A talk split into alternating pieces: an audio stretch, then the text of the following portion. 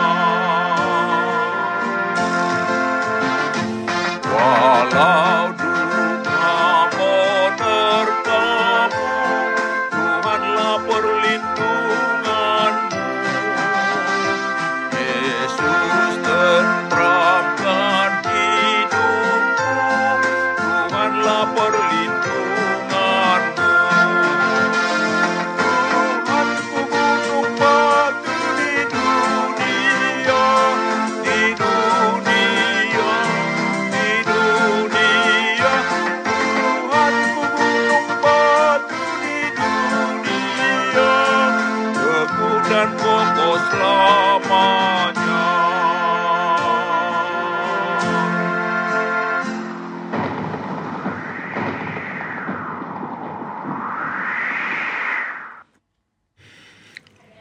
kita berdoa. Tuhan Yesus, di pagi hari ini kami hendak mendengar dan merenungkan firman-Mu. Berikan kepada kami hikmat dan pengertian untuk memahami firman-Mu dan tolong kami untuk melakukan firman-Mu dalam kehidupan kami. Amin. Saudara-saudara yang dikasihi Tuhan Yesus, firman Tuhan untuk kita renungkan di pagi hari ini terambil dari Mazmur 94 ayat 18 dengan tema Tuhan menyokong umatnya, demikian firman Tuhan. Ketika aku berpikir kakiku goyang, maka kasih setiamu ya Tuhan menyokong aku. Bila kita menghadapi masalah dalam kehidupan ini, baik itu masalah anak-anak, himpitan ekonomi masa kini maupun pekerjaan, atau saat penderitaan melanda kita, bagaimana kita merespon dan mengatasinya? Apakah kita menyebutnya sebagai hukuman bagi kita atau sebagai bukti ketidakmampuan kita mengolah keuangan atau ketidakmampuan kita menjaga dan membimbing anak-anak kita? Atau sebaliknya, pernahkah kita melihatnya sebagai suatu kesempatan untuk memulai kehidupan yang lebih baik? Kita tentu paham bahwa satu kesalahan dapat menjadi guru yang baik untuk tidak mengulangi kesalahan yang sama. Pengalaman tersebut dapat menuntun kita memulai kehidupan yang lebih baik ke depan. Ayat hari ini merupakan pengakuan pemazmur bahwa Allah adalah pembela keadilan dan kebenaran serta menyokong kita pada saat kita ditimpa masalah besar atau ketika mengalami ketidakmampuan menyelesaikan berbagai persoalan dalam kehidupan ini. Dengan pengakuan ini, pemazmur mengajak kita supaya kita selalu mengandalkan Tuhan dalam kehidupan kita dan berharap hanya kepadanya. Tuhanlah sumber kekuatan kita yang tiada taranya. Kasih setianya abadi sepanjang masa. Roh kudusnya akan membimbing dan memampukan kita menghadapi kesulitan. Saudara-saudara yang dikasihi Tuhan Yesus, ingatlah Tuhan tidak pernah berdiam diri ketika umatnya menderita akibat penindasan atau dalam menghadapi masalah. Tuhan sanggup membela kita karena dialah pencipta alam semesta dan segala isinya dan berdaulat atas segala ciptaannya itu. Tuhan selalu siap menyokong dan menopang kita agar tidak jatuh. Dia tidak pernah meninggalkan umatnya sendirian menghadapi masalah.